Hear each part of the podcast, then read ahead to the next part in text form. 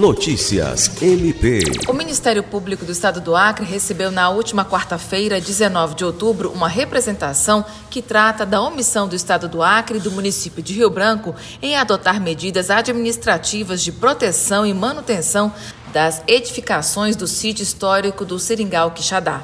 O documento apresentado pela Procuradora de Justiça, Patrícia de Amorim Rego, Fábio Fabrício Pereira, foi entregue ao Procurador-Geral de Justiça, Danilo Lovisaro do Nascimento, e pede a adoção das providências cabíveis no âmbito das instituições na preservação do patrimônio histórico e cultural dos acervos acautelados nos respectivos espaços de memória.